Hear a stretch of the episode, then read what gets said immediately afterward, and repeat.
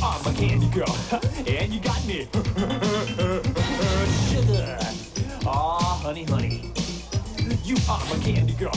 and you got me rocking you. Break it down with me. I'm Elena. I'm Grant. And this is Sex Archie. Knock, knock, the door is locked. Ding dong, it's a doorbell song. What's that from? That's right, we are a Riverdale recap podcast here to talk about Chapter 73, The Locked Room by Aaron Allen, directed by Tessa Blake. Good for them. Round of applause. So you liked this one. We're skipping ahead. I, know. I, I'm sure they always feel underappreciated. Not by us. We always put the credits right at the top. Do we congratulate them on their hard work? You know, not often enough. There I we want go. to thank every single person who works on this show. I mean, we give so much credit to the actors because their work is so visible. Mm-hmm. But uh, uh, absolutely do appreciate every single person, even the uncredited workers. Today, I would like to give a shout out to the craft service people. hmm Good job feeding everyone. And apparently doing a, a lot of low carb, from, from what I can tell. Yeah. Yeah. So, how's this episode start, dear? Uh, so this episode starts with Jughead in the sex hole, hmm uh, and we get his voiceover As he describes method acting. all about how the weirdest thing about pretending to be dead is you start to feel dead, especially when you're in a sex hole underground that's kind of like a coffin. no no view of the sun time passes without any way to, to really mark it he's put himself basically in solitary confinement Yes. he's mentally abusing himself And and so basically this voiceover happens and we see all these clips of like him there to show like this 2 week passage of time Mhm. and he we find out that he had you know not one but two obituaries yes uh, one in the registrar and one in the blue and gold which was his favorite i have no idea who wrote the one in the register i'm surprised to find out that that paper still exists after hal died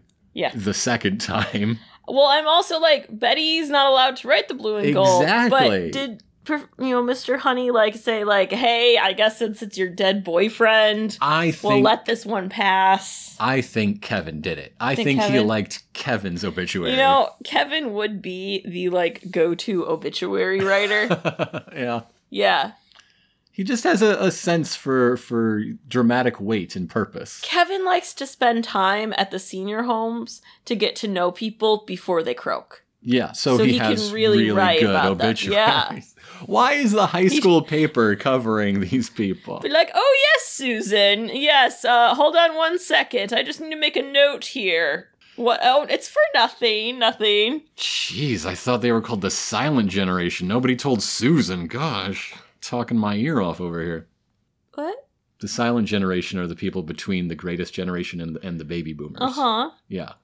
I'm saying that Susan i- is in her her uh, older 70s to, to young 80s and is very chatty. Oh, okay. which is ironic because of the name Silent Generation. Uh, it was all laid out in a, I would say, actually rather uh, descriptive joke. I, I- was afraid I was making it too obvious. See, I thought you thought I was impersonating Susan when I really I was doing Kevin. and no, I got no, it was very clear what you were doing, and I would contend it was also very clear what I was doing. confused. I'm pretty sure it was. Anyway, now they agree with me. now that I've thoroughly explained it twice, I'm sure it's a hilarious bit. So uh, we also find out that Jughead watched his wake. Mm-hmm.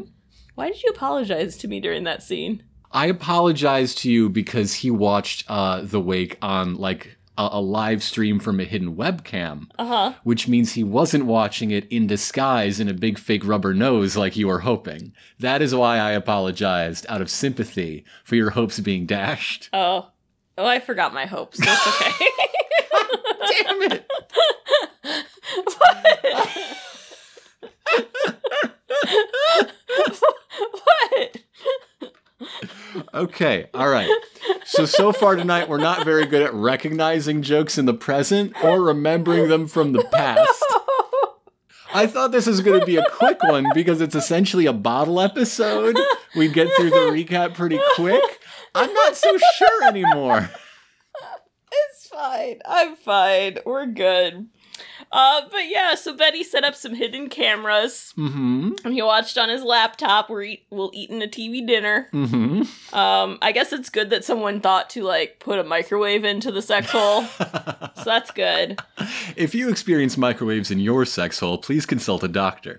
And hi- his his voiceover, not that we needed confirmation, but confirms that the Stonies tried to murder him. He's Yeah. like, "Yep, that's what happened." Also, like touches on you know how. Betty pretended she found comfort in Archie's arms, and it was the greatest misdirect of all. And and then he goes into a bit of a diversion about how difficult it was to let all of his loved ones believe he was dead. Yes. But by the end, it seems all of them knew, so it couldn't have been that hard. They Well- didn't have to pretend that long. So, okay, so then what we find out is that Jelly Bean knew. Jellybean knew this immediately. oh, this makes me so happy Yes. cuz I was so like how has Jelly Bean not mentioned, "Oh dad, I gave them fake blood." That was what was driving me crazy. And we go to um a flashback scene where Jelly Bean is like, "Oh, here's the blood that you wanted, Betty. Do you need it for Jughead?" Mhm. And Betty's like, "What?" My brother, you don't need to tell me where he is, but I know something's up. Like, is he okay? yeah, yeah. And and Betty comes clean to her. And that that makes me so happy mm-hmm, mm-hmm. because that scene then didn't need to happen. Like, it's okay that it didn't happen with her either coming forward or questioning things. And it also, like, kind of gives allows me to give them a pass on Jelly Bean not being like an emotional wreck during all of this. Yeah, because Jellybean ain't no snitch. and also the fact that no one called Gladys. Yeah. Mm-hmm. because FP and Jelly Bean both knew, so Mhm. they're like, she don't need to know. By, by the time of the wake, yes. Uh, so the the first thing we we uh, catch up on, basically, this episode is going to rewind and come forward to the present twice. Yes. Once uh, in in this opening bit, and then the meat of the episode is starting that process over again. And and as we get back to the future this time, we're we're now going in order of everyone who found out about the ruse. yes, And I like that they did it in order of trustworthiness. yes. Jellybean is first, Then FP, then FP, and FP like collapses when he hears that Jughead is okay. Mary in that uh, awkward scene where where uh, Archie closes the the curtains Mm-hmm. to hide from Betty, And then Hermosa, who who's the first to like shove her nose in it. and asks Veronica, "Did you help Betty kill her boyfriend?" That's something secret girlfriends would do. An intriguing theory, Hermosa. Darling, have you ever considered getting a third host? Maybe Hermosa would fit in with our vibe pretty well. Because Because predicting that Betty and Veronica are secret lovers Yeah. is kind of what we would do. yeah. Okay. Well, I was trying. I thought maybe you thought I was gonna kill you, No, and she no. would like do good at I'm- covering it up. when I say third, I mean I would still be alive. Well, they wouldn't know that because I wouldn't tell them I killed you. Just be like, oh, he's on vacation to Europe and he can't fly back. We've got to figure out what words mean when we talk to each other, dear. Oh, it hurts. me. Okay. I don't. This is the most painful episode, and we're four minutes in. I'm having a great time. I don't know why you're in pain. Don't talk to me about urine pain. It's it's it's been a rough day. Do you need to see a doctor? There there are microwaves in my sex hole, yeah.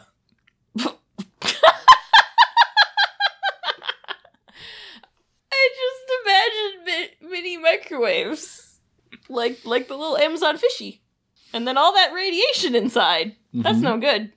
Yeah, that's why it's a callback to a thing I said a few minutes ago. It is. Yes. yes, it is. I'm so I really have no idea what's going on. I don't know what it's a callback to. When you talked about how Jughead has a microwave in the sex hole, I said, if you have microwaves in your sex hole, please contact a doctor. Oh, I missed that. Yeah, I can tell. All right, I'm calling Hermosa to be my second host. Just her and me. I'm sorry I'm disappointing you tonight. I'm just over here trying to do a recap and I mm, But apparently it's not good enough for someone. But yes, fi- finishing the uh, uh, list of co-conspirators in order of trustworthiness, we have Alice, who just had to be told and last because she's awful. I just gotta love though how Hermosa like throws around the fact like I'm a licensed private investigator. yeah, you idiot sister. It's- yeah.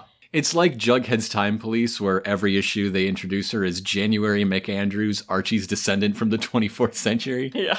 Every single time. I'm a licensed private investigator. Yes. Flashes of of you know Betty and Archie being holding hands and stuff through school and Mhm, looks mhm. happening. Jughead says, you know, well, all that's going on out there. He's he's going through all the evidence. He's looking through everything, and To- it to- becomes not a mhm. who done it, but a why done it. Yes. All of this, all of this to protect Betty from being framed for murder. But if you don't want her to get charged with murder, maybe you can just come out of the bunker at any time. Come out and say, hey, Not dead. No murder. Nobody did nothing. there was attempted murder. I can tell you I- who did it. I put put them in a lineup. Eeny, meeny, miny, the four of them. yeah. Yeah. we then cut basically to Betty rushing down to the sex hole after getting the stuff on Donna Yes. from Hermosa. She's like, it checked out. Charles and FP agree. He's showering as we speak. bum, bum, bum. and Jughead's like, oh yeah, gonna do this. Put my beanie on. Let's go. who who is this? I don't know. I mean, I do now. I know I know now. I now know that I didn't miss a word. Right. At the time, it was disorienting. Yes. Who, Uh, who's the dirty man? There's a very dirty man.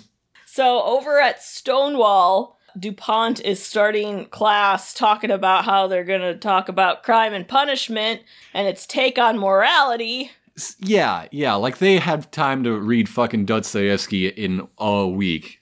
Then again, they have no other classes, They have nothing else to do. and they aren't exactly busy killing anybody else. So you know, it works. Uh, and that is when Jughead and Betty bust in and he's like, hey guys, you miss me? And they're all like, what? They're very surprised. Yes. And so Jughead is just soaking in this this shock at his apparent resurrection, even though Donna's not that shocked. She always knew. meh, meh, meh. Uh, and he uh, has Betty close the doors behind her, and as he swaggers the fuck around with his big brass ones. Uh, and says that one bit of crime fiction he never talked about was the classic locked room mystery Yes. where you put all the the uh, suspects in a room, throw away the key until you determine who really did it. And as we discussed last week, that's not what a locked room mystery means. But I'll let you have this one. You did recently die. You've earned it. Yeah, and so the next spell isn't for 39 minutes. So for the next 39 minutes, Betty says, Your asses belong to us. And by the transitive property, there are other organs and tissues as well. Just care about the asses. Okay. I have seized your donkeys, your burros, your mules, all your beasts of burden. Betty also collects everyone's cell phone so they can't, like, call for help in Or- case they murder them. Or share spoilers from this very important episode. yes. Full on recap happens Yeah. of how, yo, Moose and him were both invited. This is all the stuff that happened. Yeah, I don't the- even know how to, like, summarize this for you. We literally recap everything. Yeah, the, the whole middle section, at, at least half of the episode, uh, is just them stealing our jobs, essentially. I'm, I'm offended. I'm disappointed more than anything. Uh, and they will be hearing from our legal representation. Yeah. This is infringement on our property. So I'm gonna try to pick out pick out some things I think instead of recapping everything we already know that happened. Yeah, the, the first So- thing that jumps out to me is Betty and Jughead don't immediately notice Jonathan's not here. They- Yeah. They, bring it up later, but like, for all they know, Jonathan could be on the outside, like, bringing the, the Stonewall cavalry of some kind. I don't know. Yeah. They, they're not sweating it, though. Jughead also uh, states that all of this is a story about grandfathers and grandchildren. and I was so excited. yes, you were. I counted that as a premature, I counted that as a preliminary confirmation of my big prediction last week. so one thing that comes out of this is a lot of stuff about Mr. Chippings. Yes. That you know he re- we know he He's- recruited he's square Moose. one. Yes. Then it was for Moose to play football, and then he basically made Moose leave for the army. He had to get rid of Moose in a And- hurry. Chippings also recruited Jughead quickly as well. Chippings must have knew that Moose was going to like be murdered like one of the other Stonewall four. Yeah. There. so he must be involved in this. Yeah, their their theory that they're presenting is that Moose was recruited to be this this sacrificial lamb guy with no uh, close family, troubled past, isolated, in hiding basically from everybody who who cared about him. The the perfect victim. You just it's like killing a drifter. hmm DuPont tries to speak and Jughead just yells at him to shut up and it's Yeah. great. Jughead is not allowing anybody to interrupt his carefully prepared script. Yeah, And he that's what has- he's been doing. He's been writing this out and memorizing it in the sex hole. He sure hasn't been sleeping. There's so much jingle jangle left in, in a drawer there. He's been wired, uh, but but he also has a, a, a literary quote for every interruption. Oh yeah. This time it's "I have the conch." Yes. like as they say in this book. What book? That one was Lord of the Flies. Yes, it was. Did like two other ones. he did the Twain quote on his Yeah. entrance. Uh, Rumors of my death have been greatly exaggerated. Yes. Tribbings knew he was going to get murdered. He tried to save Moose. hmm So then after Halloween, when the writing competition came up and all the stuff came out about like Jughead's grandfather, hmm And Mr. Dupont being such a nice friend and inquiring about the family. yes. So so Jughead is trying to draw parallels and histories and and you know tying the events of today to to the events of his his grandfather and Mr. DuPont's youth which leads me to believe that Mr. DuPont uh, took some naughty daguerreotypes of Forsyth the 1st in flagrante delicto. Yeah. Yes. Okay. You were just waiting for me to finish, weren't you? Yep. yeah. I lost my place. Jughead talks about how, you know, found out you stole it. And then I told, like, Chippings. And then the next day, you know, he dived out a window. And I thought it was DuPont, but the real thing that gave it away was all of you and your blank expression. We did talk about way back then just They're- how completely None of them reacted. unimpressed they were to watch a man driven to suicide. Yes. And so then they all bring up the aff- affair or and how that like never happened and it was the same story that Donna gave about uh Mr. Cotter hmm who does, never existed. This episode is so much just like watching the the This episode's a great time to start watching the show for the first time. yeah, or just like put it on Netflix when it comes out and just like hit fast forward, 30 second skip. That's basically the experience of this Yes. episode. So what they started thinking about was like what would turn this contract into such a burden that it would drive a man like Mr. Chippings to commit suicide and become a man that he wasn't. Or maybe some people just aren't cut out for teaching. You ever think about that? It's a really demanding career. They came to the conclusion that the real challenge was not to write but to to commit a perfect murder and Chippings was guilty about what he had done. Yeah, their now complete Mr. Chipping theory is that uh, as a young man, in order to get the contract, he killed a fellow student, got away with it, Yes. but now that it's his turn to pass the baton and, and to select someone to die, uh, it, it's just twisting in his gut. That that's why he was hitting the bottle more. That's why he was erratic more. Uh, all the stuff his wife was worried about, and it led to his suicide. Yes.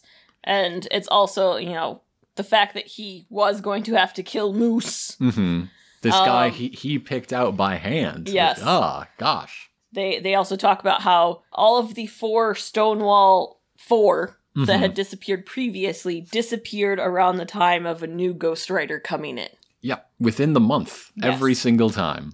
Each one completely unsolved the perfect murder. Mm-hmm. Does it count as the perfect murder if you just use your family connections to suppress the investigation? Maybe. Because that would be my plan personally. Yeah. yeah.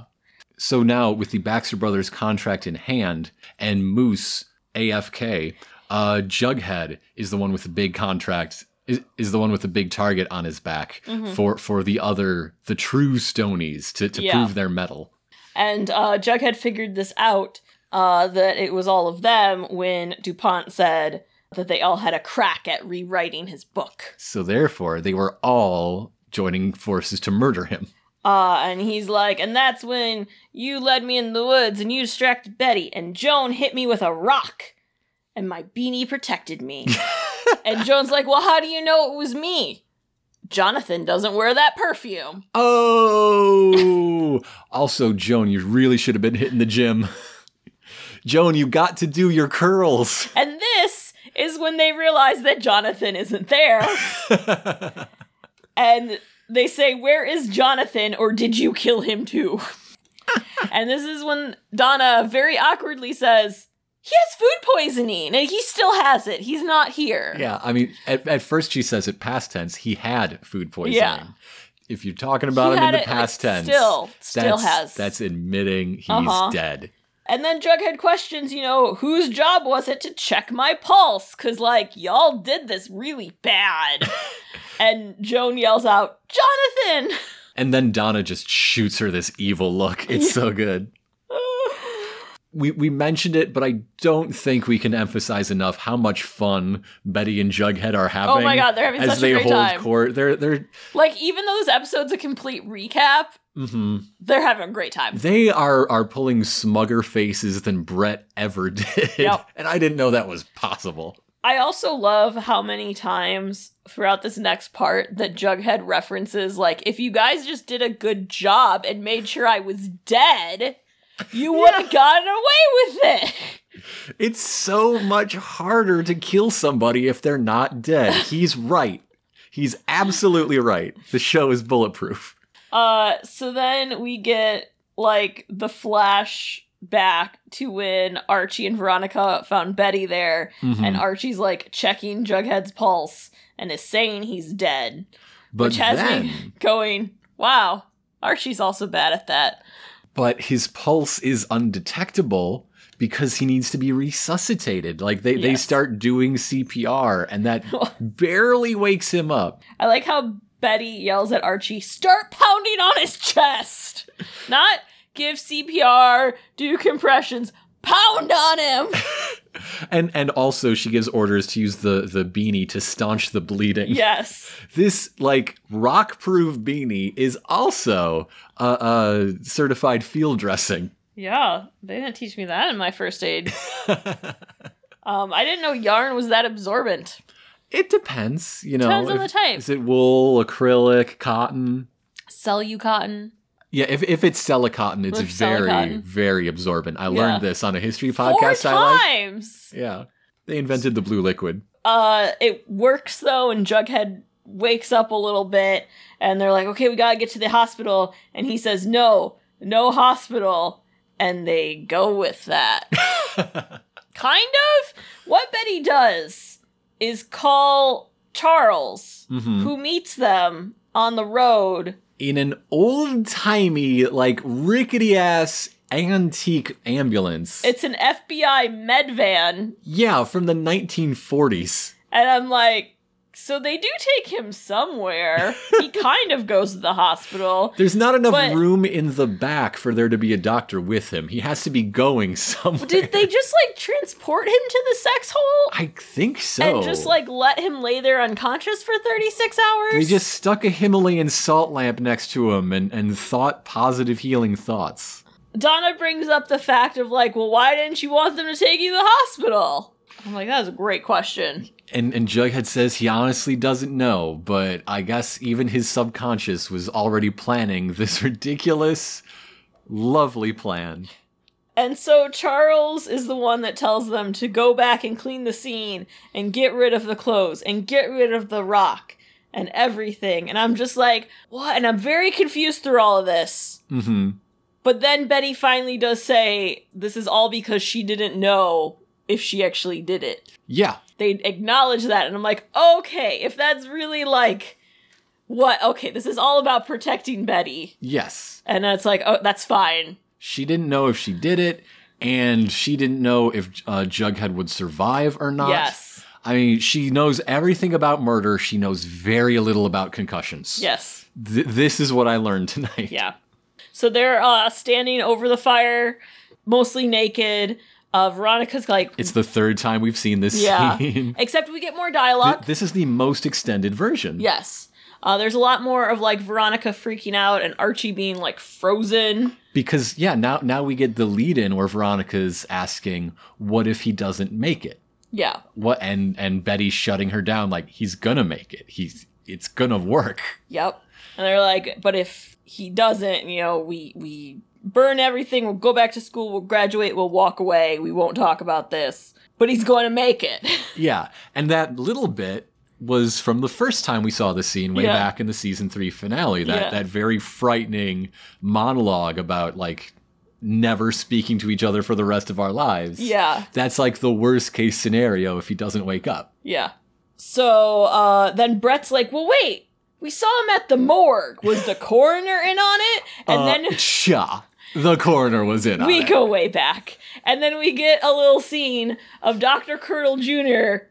counting his cash as Jughead's applying like, you know, death makeup. hmm hmm It's great. Yeah, Doctor Told you it was Dr. Kurt Jr. Doctor Curdle Jr.'s price is six hundred bucks and three used gym socks.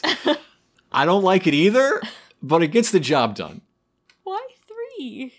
I don't know. I, I'm not gonna ask him. I don't want that conversation. But but what I like about this is that up to around the midpoint of that episode, How to Get Away with Murder two weeks ago, Betty doesn't know if Jughead's alive or not, or or will be alive tomorrow or not. Yeah. And I, I think that might make that episode worth a watch in hindsight. One scene that's missing in this episode I wish we had was her like getting word from Jughead, like and some joke about, oh, how long have I been out? Did you get the number of that rock? That would have been nice. Yeah. Exactly where in the cover up she knew what the plan was. I'm trying to think about it because she said Right? 36 hours. Yeah.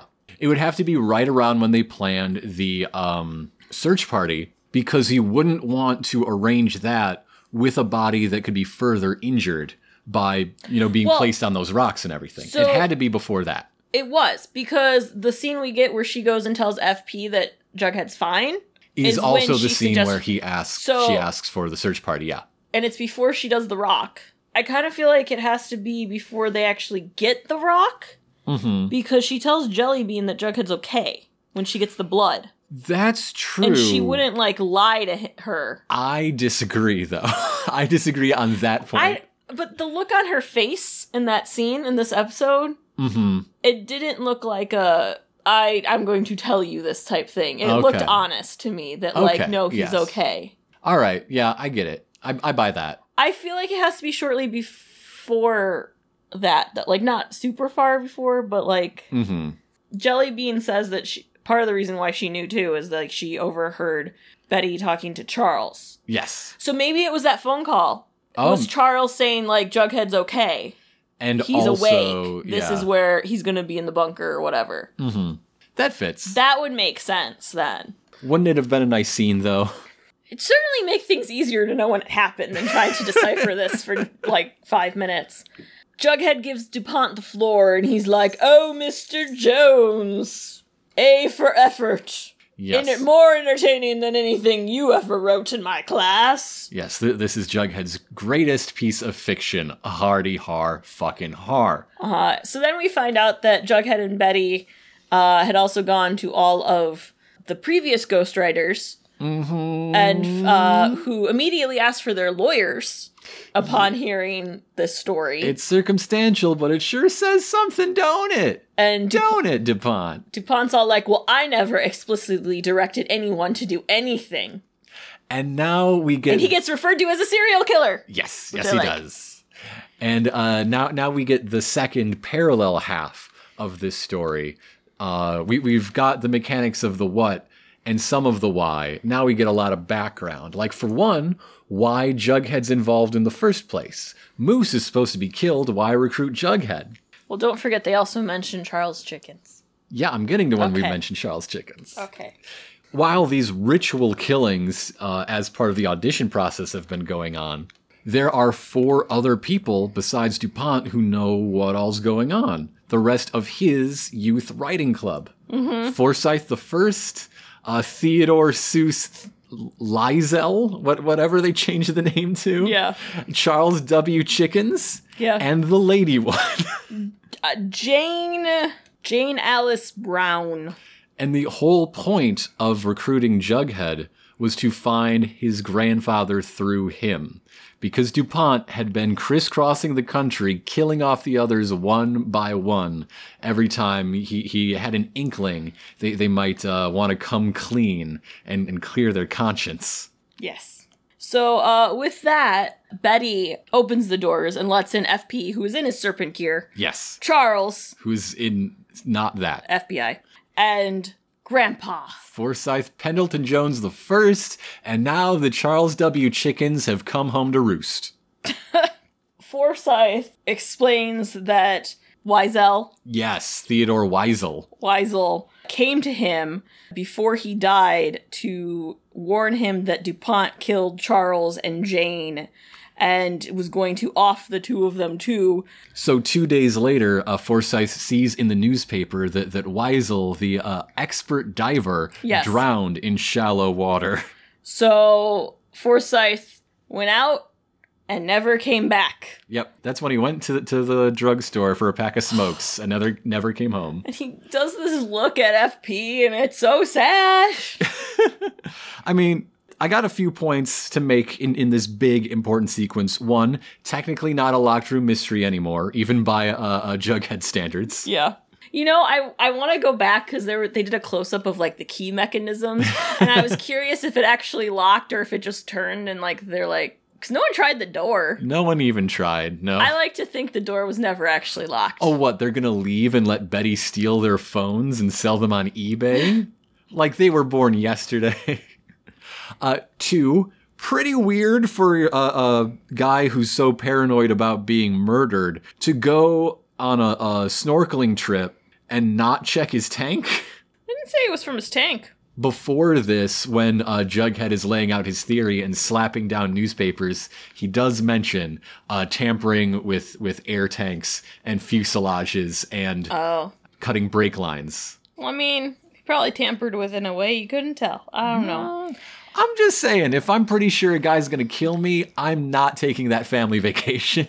So what Forsyth did was he spent years collecting evidence to link DuPont to these murders, calling While- hotels uh, near the accidents, asking questions. While living underground, so he wouldn't be next on the list. Yes.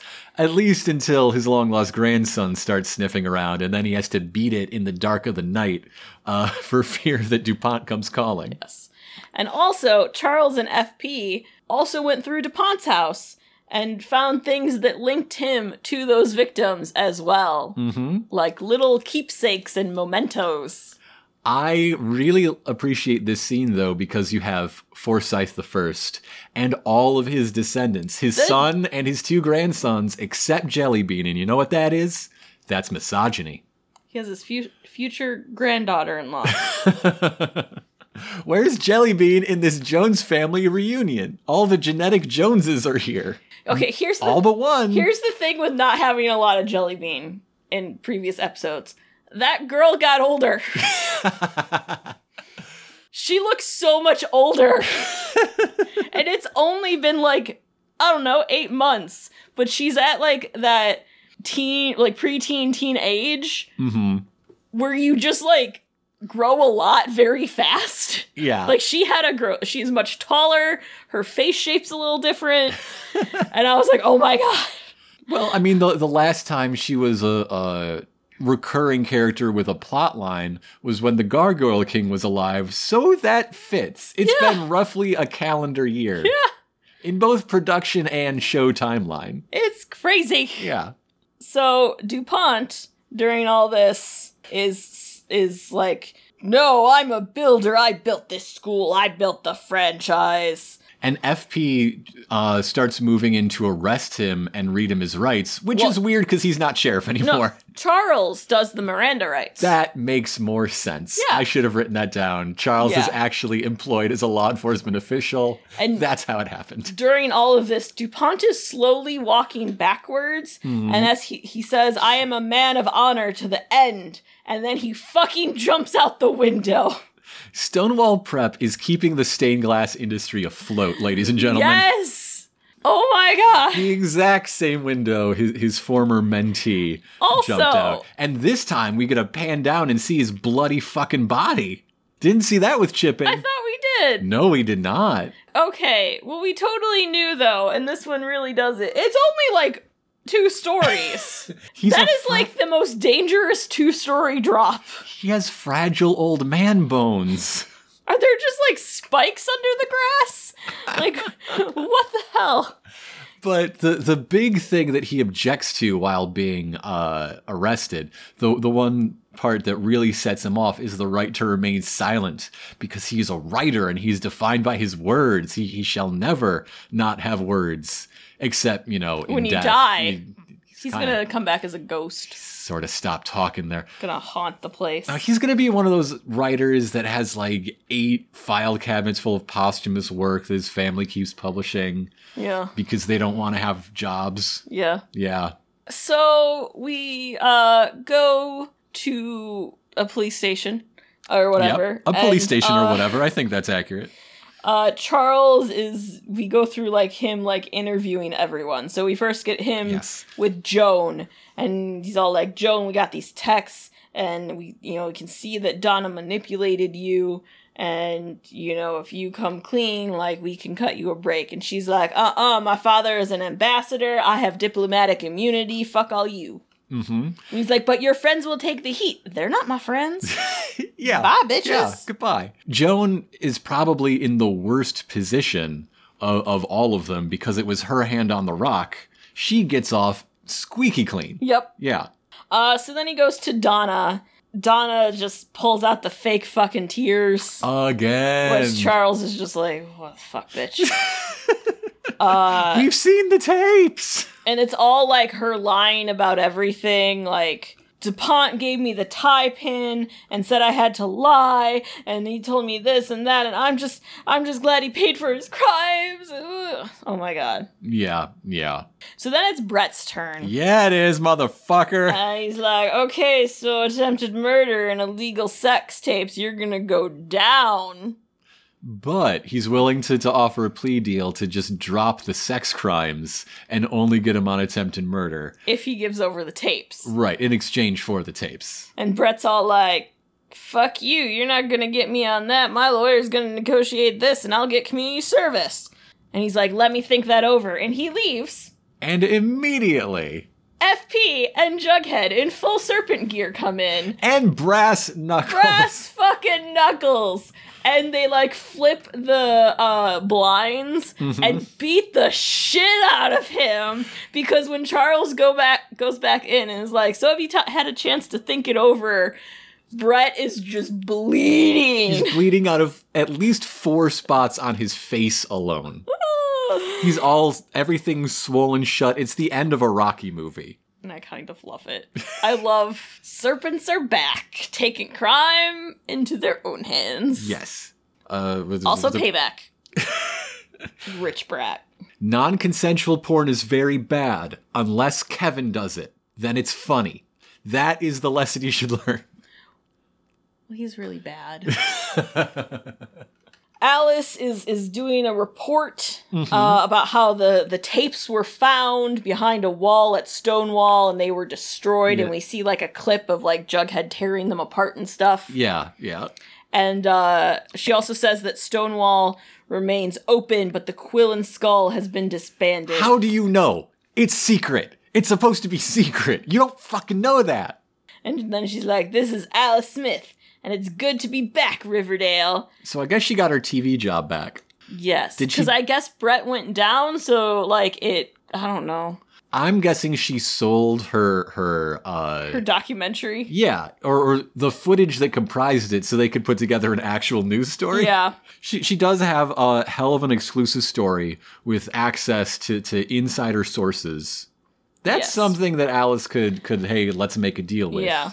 So then we see that uh, she and the family are sitting in the living room watching, and they like Yeah. cheer at the end, and she and FP have a nice smooch They because got- he's her source. They practically got popcorn. They're they're it's very cute, and Betty's gonna like gonna go leave, and she's like, "But we're gonna have cake." like, don't worry, I'll be back. she's got one more T to cross. And Donna is going to go pack up her room at Stonewall, and as she goes in, Betty flips the light. Yes, because Donna is transferring to another school entirely, but she's got uh she's got some news besides that. Yeah, so she's taking over the Baxter Brothers uh, contract, and it is being rebranded as Tracy True. Not a rebrand, or at No. least uh saying it is is a, a retcon because Tracy True was when the the character was first introduced in this season Mm-hmm. was as a solo heroine, Yep. not as a, a side character from the Baxter Brothers series. So they're like rebooting Tracy True and Nixon the Baxter Brothers. Yeah. So there there's a nice exchange between them where it's like you got everyone else to do your dirty work and you're getting off free and all like, "Well, you're delusional about everything, Betty." Uh-huh. You got to stick with the lie. Betty uh, calls her out with the fact that, you know, this wasn't about getting a book contract, it's about revenge for the murder of your grandmother, Uh, Jane Alice Brown. Oh my god, we were both so close. Because for a while you were saying, I don't think it ever made it on uh, I, recording, I was saying uh, DuPont's granddaughter, but yeah, yeah, and you were saying Forsyth's other granddaughter. yes.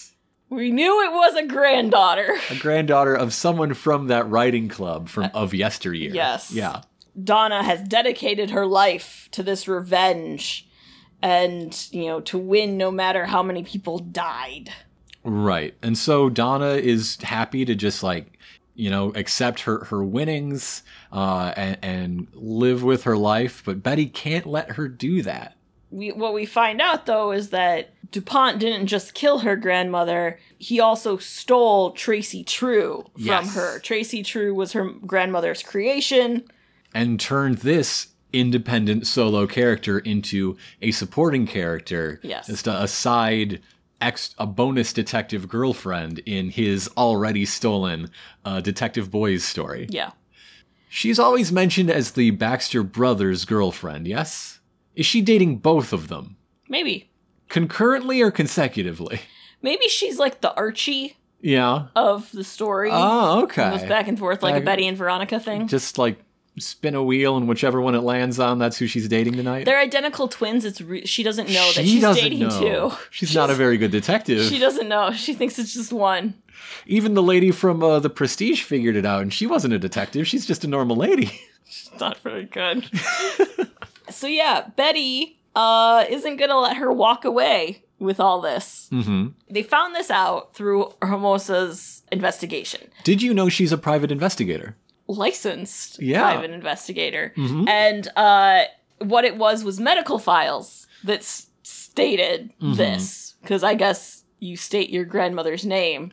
Yeah, you know how medical files always include mitochondrial DNA? Yeah, I don't know about that, but that's what it was.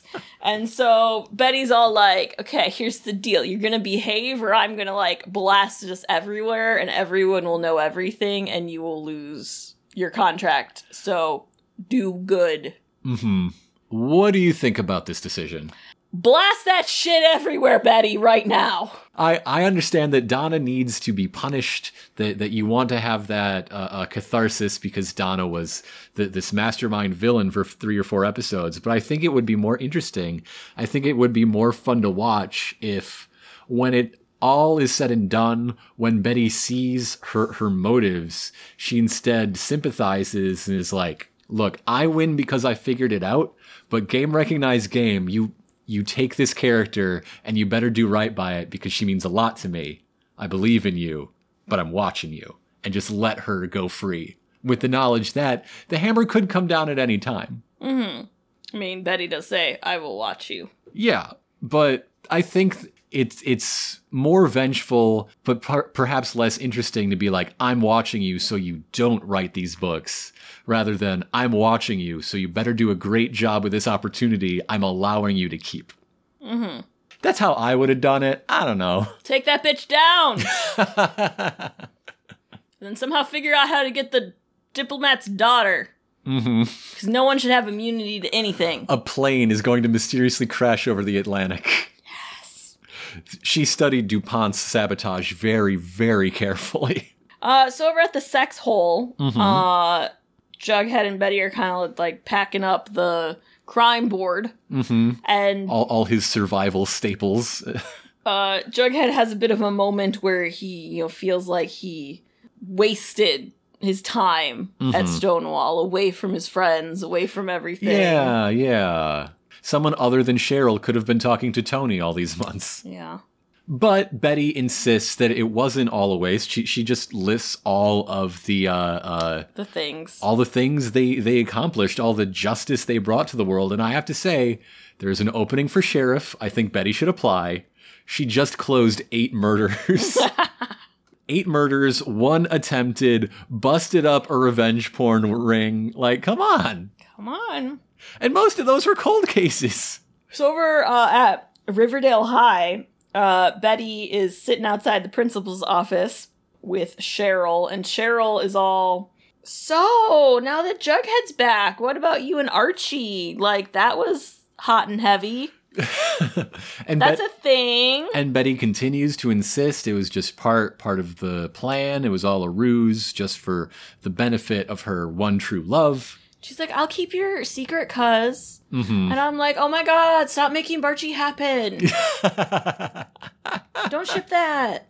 and and Cheryl also uh, insists that she also knew that Jughead didn't die Oh, yeah. because quote nobody ever really dies in Riverdale. Yeah. Girl, your twin had three funerals. Yeah. The only reason people don't die is because you don't let them die. You watched his snuff film. You don't let people stay buried.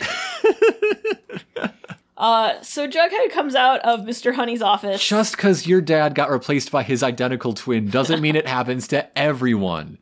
Just some people. Cheryl has really bad luck.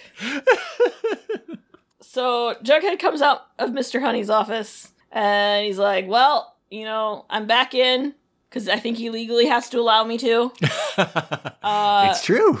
and on the bright side, no one's going to kill me here. Yay! Don't jinx yourself. Don't talk too soon. Let's see. Uh, the Black Hood has been in Riverdale High. The Gargoyle King's been in Riverdale High. A riot came to Riverdale High. Reggie goes there. He like half the time wants to kill you. he super does now because of the Best the prank. best prank Oh my ever. God, Reggie's gonna be so pissed when he finds out he was right. like, uh, so they go home, and uh, Grandpa is chatting with FP.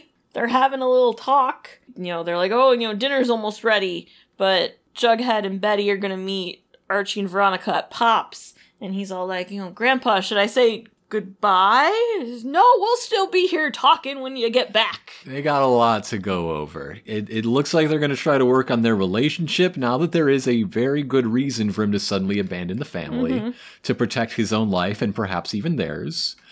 This doesn't excuse the years of drunken beatings. No. There's no there's no good reason for that and there never could be. So it's weird that they're the the FP looks like he's so invested in giving this the old college try. I appreciate though Jughead starts to go and FP gets up and he's like, I, I appreciate the line they give him though of like, I don't know what's gonna happen, Mhm. but we're talking. Mhm. Kind of like a don't put too much hope on this, don't know where this is going. Yeah, yeah. One step at a time. Okay. I felt like that was a moment of like, don't get your hopes up. I don't know what I can take from this. Mhm. But And- it makes sense that like they would want to have a little chat. Yeah, yeah. And you can see they they might be trying to draw a parallel between Chipping's life and personal life being destroyed by guilt and and Forsyth the First, but Forsyth never killed anybody to get that character. He came up with them. So that doesn't work if that's what they're going for. So over at Pop's, Archie's like, let's make a vow as he holds up his milkshake. And everybody's like, oh my Oh my god, god, the no last vows. time we did this was awful. Because that was the season three finale. The vow gets interrupted by the first flash forward. Yes. And then, and then it cuts back to them finishing their vow to a We're gonna have the best senior the year. best, least murderous senior year as, as they clink. But Archie's like, no, like, let's end it on a high note. We can do this. Mhm. It'll be fine. And Jughead's like, I mean, it's gonna be what it is. We're probably not graduating with you guys. And they're Veronica will not allow this. no, No. She's like, no, you're gonna study. You're gonna make it your life. You're gonna spend every night with your books, and you're gonna do it, and you're gonna graduate. yeah, she is. He's like, that sounds like a threat. And she's like, it is. yeah. I will kill you. Veronica will drag these two boys uh, to get their diploma. she heard about the, what he said to Betty about no one's gonna kill me here, and she's like, No. oh, just wait. Boy, you thought. Boy, you thought. I'm next. I've been on the waiting list. I'm the black cape. They they cheers with their milkshakes, and then Kevin comes in and he's like, "Hey, I got the sign up sheet for the variety show, and you're all performing. Even you, Jughead." It, why is it? Why is it that the annual musical episode is the only one with explicit multi episode foreshadowing every year? Why is that? Well, you know what I appreciate with this little little moment though? In all the other ones, I feel like Kevin pops in and pops out. This time they at least pull him into the booth. yeah, he does take a seat. He It- gets like yanked in by Jughead and they kind of like group hug. Now, if they wanted to, to keep tradition strictly, Cheryl should have kicked in the door and declared forcefully exactly what her talent is. Yeah. So, what did you think of the episode, dear? For being so much information I knew. right? Right? It was really fun. Yeah. There was a lot of good stuff going on and it was fun to see something that we've been building up to for so long finally just come to be. hmm As a mystery, it's a little cheap in that the the clinching facts are ones we didn't have, right? Like the the contract rolling over in the exact same times as the uh, uh, Stonewall Four each went missing one by one. That is vitally important information that makes it all clear. We didn't learn that until now. That would have been too fucking obvious, though. Right. Though I Right, bet right. if we would have looked closer at certain things and like zoomed in on dates, we could have put that together. But I'm saying that this that this story is one of teenage angst and uh, just surprising twists. It is not a, a s- strictly speaking a detective story, a- as much as they throw the word detective around. But you know, So I'm I'm I'm not going to grade it on that scale. Just wanted to point that out, regardless. they are amateur detectives. Please remember that. Mm-hmm, Yeah. Uh, I'm just really happy that we got such a satisfying uh, a season finale with so much closure. Yeah. Okay, I'm upset about. I I would have preferred Donna to like go down even harder. even harder. I don't like that Joan did it. I don't like that no one cares that Jonathan is dead. right? But I'm really glad that Brett got his face smashed in, and he's getting charged with attempted murder. hmm At least that happened. And all the sex crimes. Wait, no, he, he gave up the tapes, so he's not getting Well, charged with the sex I crimes. bet he still is. He might still be because charged with the his sex face crimes. Got hit Yeah. a lot. Seriously, though, this episode, though there are six to come left this year, has the most closure since the first episode. Since the first season finale, since Betty declared Archie uh, and Jughead and everyone the beating heart of Riverdale, We didn't set up anything other than Musical Jonathan's episode. still out there, and there's a variety show. Yeah, that's it. Those That's are the it. dangling threads. that's all we got. Videotape, man, That means shit is gonna happen on that musical episode. right? It tends to. It tend. Fucking Midge, bring back Midge. No one really dies in Riverdale. Give me Midge. Joaquin! Joaquin! Someone explain to Midge what bi guys are and that she was dating one. Joaquin. No one needs Midge. We need Joaquin. Uh, all of the drug dealers of Riverdale need Midge. They are going bankrupt. What if they start making a maple drug? Does alcohol count? well, that that's enough talk about this bottle episode. Uh, you know, just a, a nice, neat little story to to fit between the covers, all closed up. Speaking of covers, you know what else has them? Beds? Comic books. That's right. Oh. It is time to check your sources. You married me.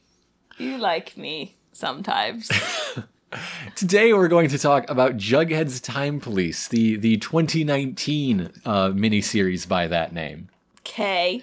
by writer Si- uh, Sina or Sina Grace S I N A, and artist Derek Charm. Charm? Is he charming? His art sure is. Uh, Derek Charm was my favorite artist on the Jughead uh, uh, solo book, uh, and so I was really really glad to see him get brought back for this. Yeah. Uh, much in the same way, I was really happy to see Veronica Fish come back to do the Sabrina miniseries that we talked about weeks and weeks ago. yeah. So, Jughead's Time Police takes its uh, inspiration from those late uh, 80s, early 90s strips of the same name, where Jughead gets a, a beanie that grants him the powers of time travel uh, and gets in scrapes protecting the timeline with the friendship and, and support and perhaps romantic interest. That's a that's a big thing in the original ru- run, much less so in this one, of January McAndrews, Archie's descendant from the 24th century. Yeah. Uh, I love this book. Uh, it's so good to have an Archie book with you know jokes in it, and like really good ones. Some of which include uh, hot dog having thought bubbles. I love hot dog. Yeah, Where's hot dog? where is hot dog? Where's hot dog?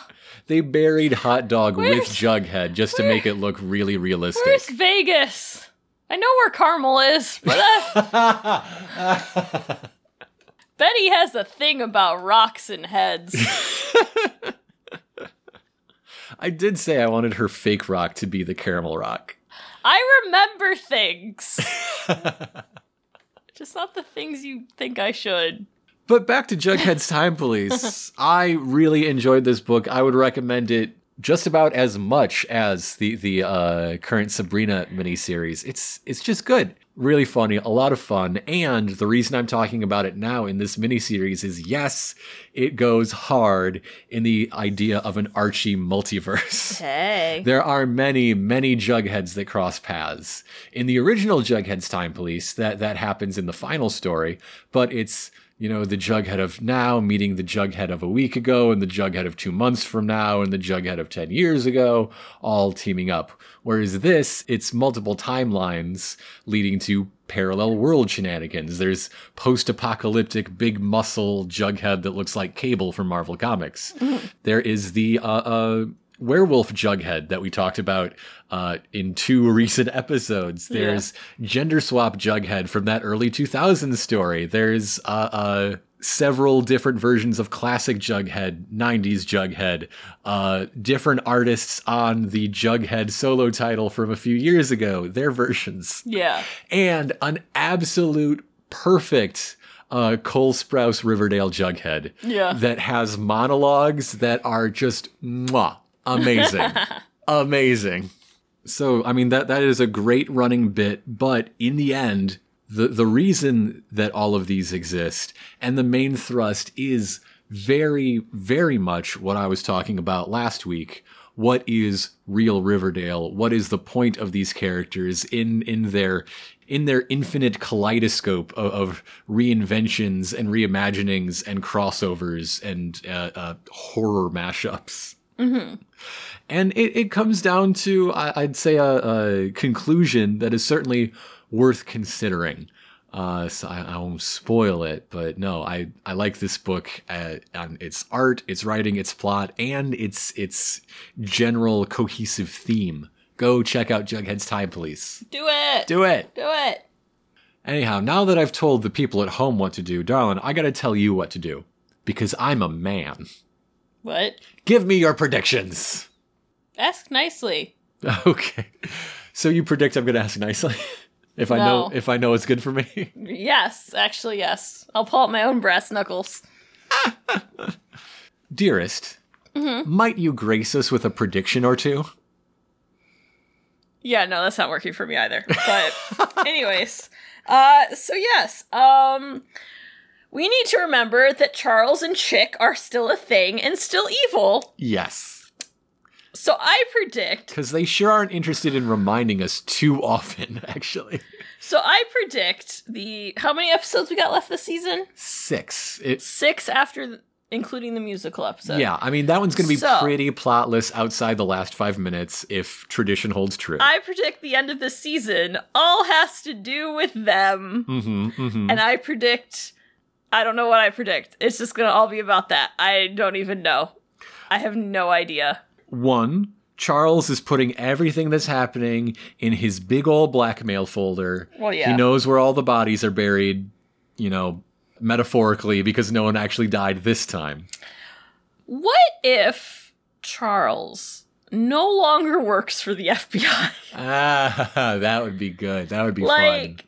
I mean, every time we've met an FBI agent before, they've been fake. like he did for a Mhm. while. hmm He got like suspended because he was a creeper. Uh, my my. Or they s- found out cuz he was dating an awful person. yeah, you can get fired for dating a man, right? That's legal. That's okay. No, not that. Like the uh, chick That's what murdered he's gonna- people, right? That's what he's gonna say to his lawyer. Yeah. I- I- yeah. Okay. I did see a thing since we're talking about them on Instagram. hmm Someone was theorizing that Chick is Penny's family. I think I've seen that going around And I before. thought that was an chick is Penny's interesting- family. Idea. Penny Peabody has not been seen in a while. I wonder what part she's missing now. Didn't she like get killed? Nobody really dies in Riverdale. So Edgar's alive. We know Edgar's alive. We've He known coming Edgar's alive. back. The only person I'm sure is dead is DuPont because he has brittle little bird bones. There's hope for Joaquin. But what I've been trying to say Okay. is that uh, Jonathan's body will be found as part of Charles's plan. Oh, and then he'll blame it on her. Perhaps, yeah, covered in evidence that points straight to one Elizabeth Cooper. Yeah. Yeah. So I think I predicted this before, so it's not really a prediction, but I'm gonna say it. More of a reminder. Yes, that the serpents are back and they are taking law into their own hands and they will continue to do so. Mm-hmm. Um, that's not my prediction for this one. My prediction, though, is that Gladys is going to come back because she saw the obituaries Ah ha ha! but never got told that Jughead's alive. Ah, Nor did she see, like, Alice's news story. yeah. And so she's going to rush back in, like, where's my baby boy? Uh, Only to, like, find Jughead, like, eating some cereal.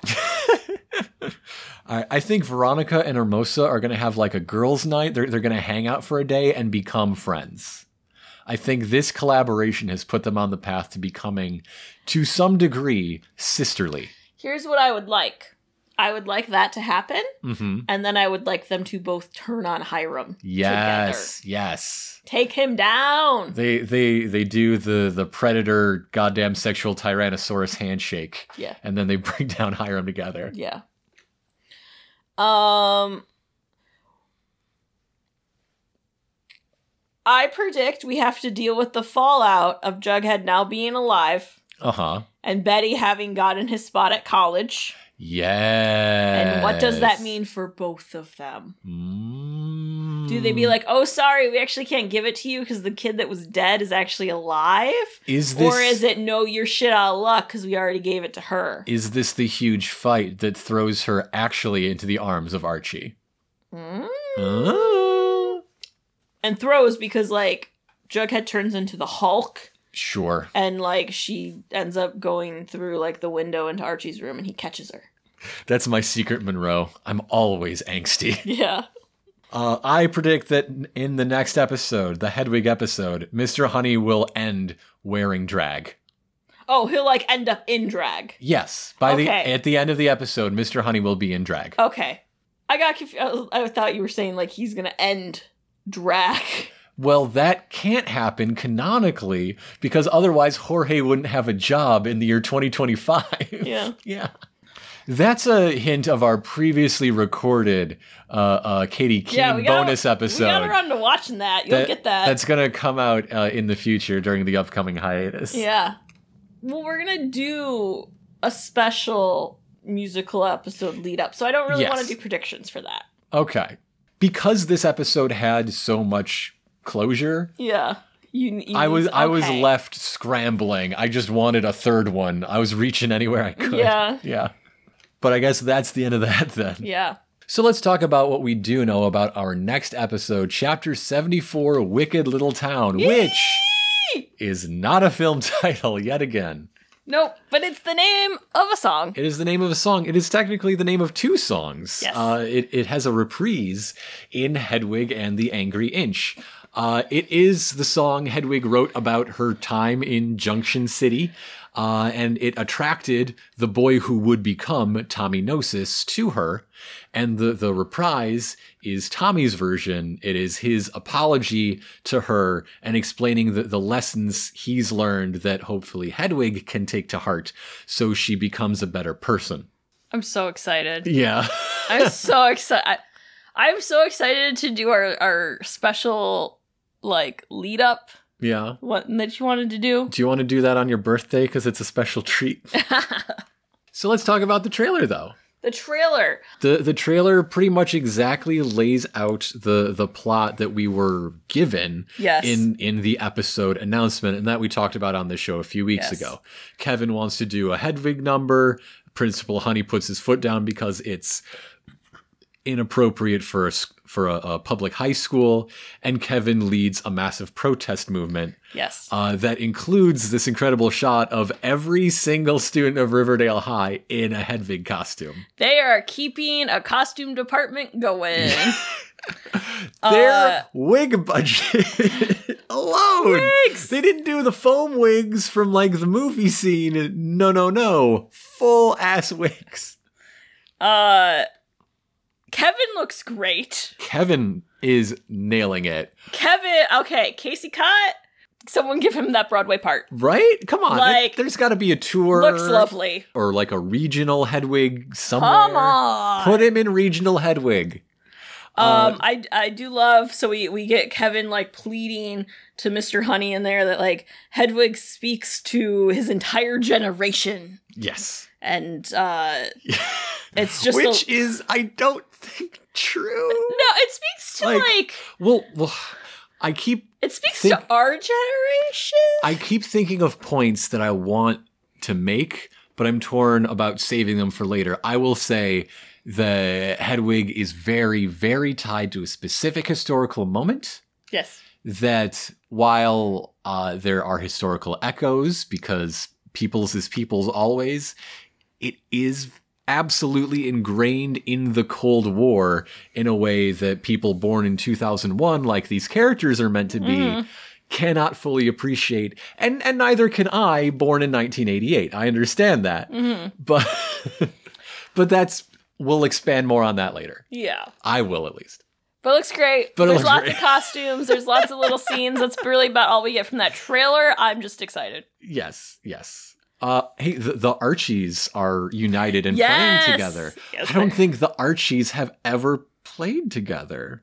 He's been with different Pussycat lineups. We've had the actors as the Fredheads, but I don't Yes. think we've ever had the Archies. Oh, does he start his band? Dude, this is this like the start? this could be the start Is of the this band. start of like turning things around and having a good senior year?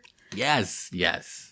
Oh, But you know, something's gonna hit the fan in the last five minutes. Of course, of course. A cat. Yeah.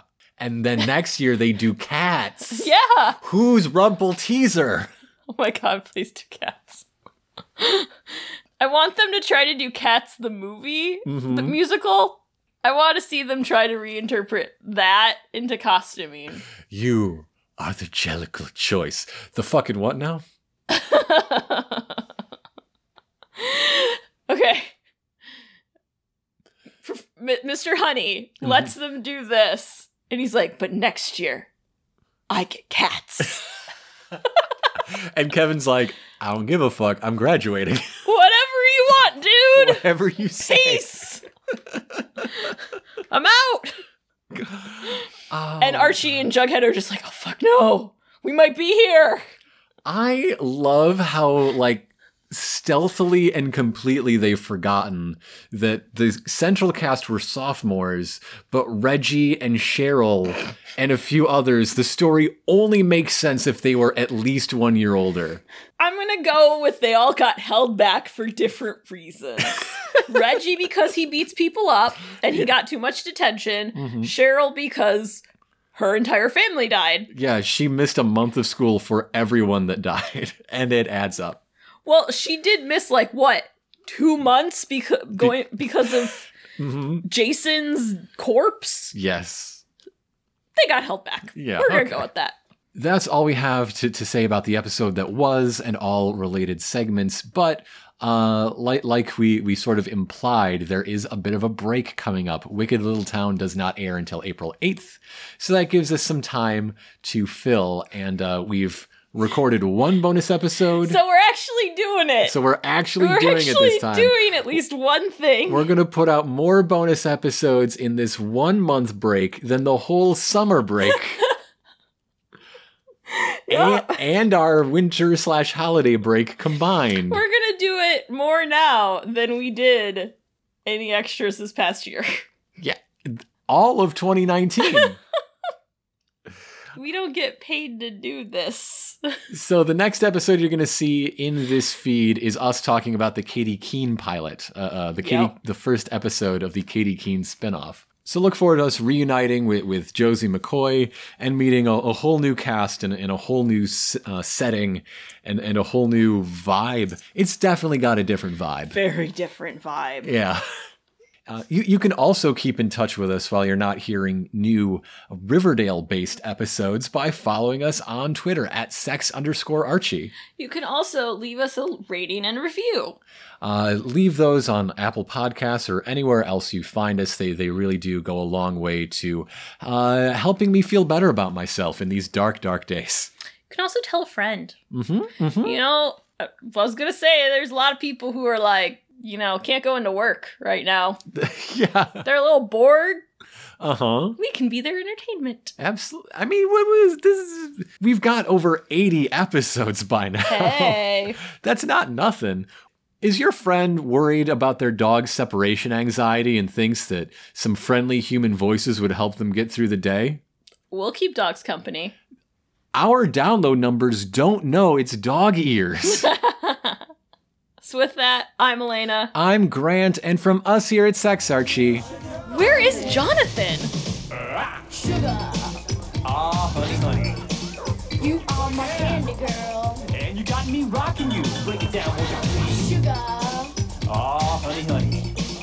you are my candy girl. And you got me rocking you. Break it down, come on. And you got me. And you got me. And you got me. Break it down, Down, will won't you you please?